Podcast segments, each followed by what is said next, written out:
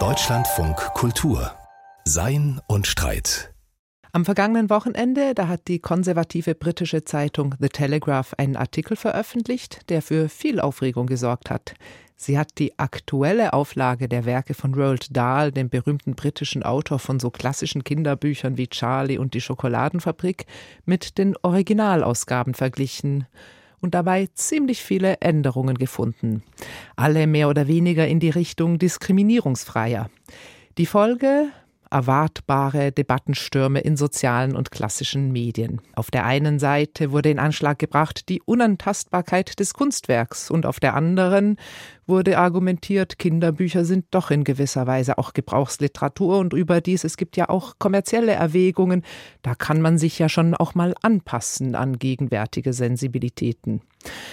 Man könnte natürlich fragen, ob bei einem Autor wie Roald Dahl das Ändern von einzelnen Wörtern überhaupt zielführend ist, weil seine gesamte Vision der Welt so rabenschwarz ist, dass man sie sowieso nur mit sehr viel Humor erträgt.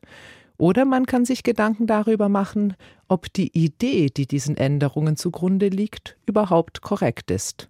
Genau das tut Philipp Hübel in seinem philosophischen Wochenkommentar. Sogenannte Sensitivity Reader haben in Dahls Büchern alles gestrichen oder ersetzt, was auch nur entfernt mit den Themen Hautfarbe, Geschlecht, Gewalt, Körper und mentale Gesundheit zu tun hat. Figuren sind nicht mehr dick oder hässlich, ihre Gesichter werden nicht mehr weiß vor Schreck, selbst ein Regenwurm hat nicht mehr rosafarbene, sondern stattdessen weiche Haut. Harmlose Alltagsphrasen wie du bist verrückt sind verschwunden, offenbar weil man sie als behindertenfeindlich deuten könnte. Eine Frau in der Supermarktkasse ist plötzlich Spitzenforscherin und selbst Handtaschen wurden zu genderneutralen Taschen. Die Änderungen haben heftige Reaktionen hervorgerufen, etwa vom Pen America und von Salman Rushdie, die dem Verlag vorwerfen, Dahls künstlerisches Werk zu zerstören. Diese Kritik ist berechtigt, aber das eigentliche Problem liegt anderswo. Die Motivation der Sensitivity Reader beruht nämlich auf falschen Annahmen über die menschliche Kognition. An Stereotypen kann man das gut verdeutlichen. Hinter den Korrekturen stehen zwei unausgesprochene kausale Annahmen. Erstens, wer eine stereotype Darstellung etwa über einen Mann oder eine Frau liest, glaubt sofort, dass sie für alle Männer und Frauen gilt. Und zweitens, wer Stereotype kennt, wird von ihnen geprägt und handelt auch nach ihnen. Beide Annahmen sind fragwürdig. Stereotype sind immer falsch, wenn man sie als essentielle Aussagen versteht, etwa alle Männer sind gewalttätig.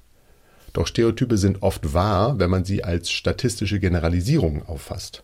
Männer sind im Mittel gewalttätiger als Frauen, Frauen sind im Durchschnitt einfühlsamer als Männer.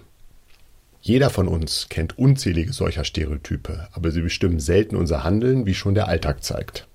In vielen Kinderbüchern sind Prestigeberufe wie Arzt oder Anwalt überwiegend von Männern besetzt. Doch das hat offenbar weder auf Mädchen noch auf Jungen einen nachhaltigen Einfluss, denn mittlerweile studieren deutlich mehr Frauen als Männer Medizin und Jura. Selbst die viel zitierte Forschung zur sogenannten Bedrohung durch Stereotype ist hoch umstritten, die angeblich zeigt, dass zum Beispiel Schulmädchen schlechter in Mathematiktests abschneiden, wenn man ihnen davor sagt, dass Jungen besser sind. Dass Stereotype tatsächlich einen Einfluss auf die Leistung haben, wie ursprünglich angenommen, stellen inzwischen mehrere aktuelle Metastudien in Frage. Wie viele andere Aktivisten behaupten auch Sensitivity Reader für Gruppen zu sprechen, die bestimmte Wörter als verletzend empfinden haben aber gar keine Belege, dass die Mitglieder dieser Gruppen überhaupt von ihnen vertreten werden wollen oder sich tatsächlich angegriffen fühlen. Auch hier zeichnet die Forschung ein anderes Bild. Fragt man Schwarze, Hispanics und andere Minderheiten in den USA, ob sie Sätze wie Amerika ist ein Schmelztiegel oder Amerika ist das Land der Möglichkeiten als negativ oder gar als Mikroaggression empfinden, wie oft behauptet wird, so verneinen sie das mehrheitlich. Und offenbar haben sich auch 300 Millionen Leser in 68 Sprachen bisher nicht an Dahls schrulligen Figuren und seinem schwarzen Humor gestoßen. Ohnehin besteht die Aufgabe von Literatur nicht darin, eine ideale Gesellschaft herbeizufantasieren. Natürlich geht es in Kinderbüchern auch um Moral. Der Struwelpeter spiegelt einen autoritären Erziehungsstil wider, Pippi Langstrumpf hingegen einen antiautoritären.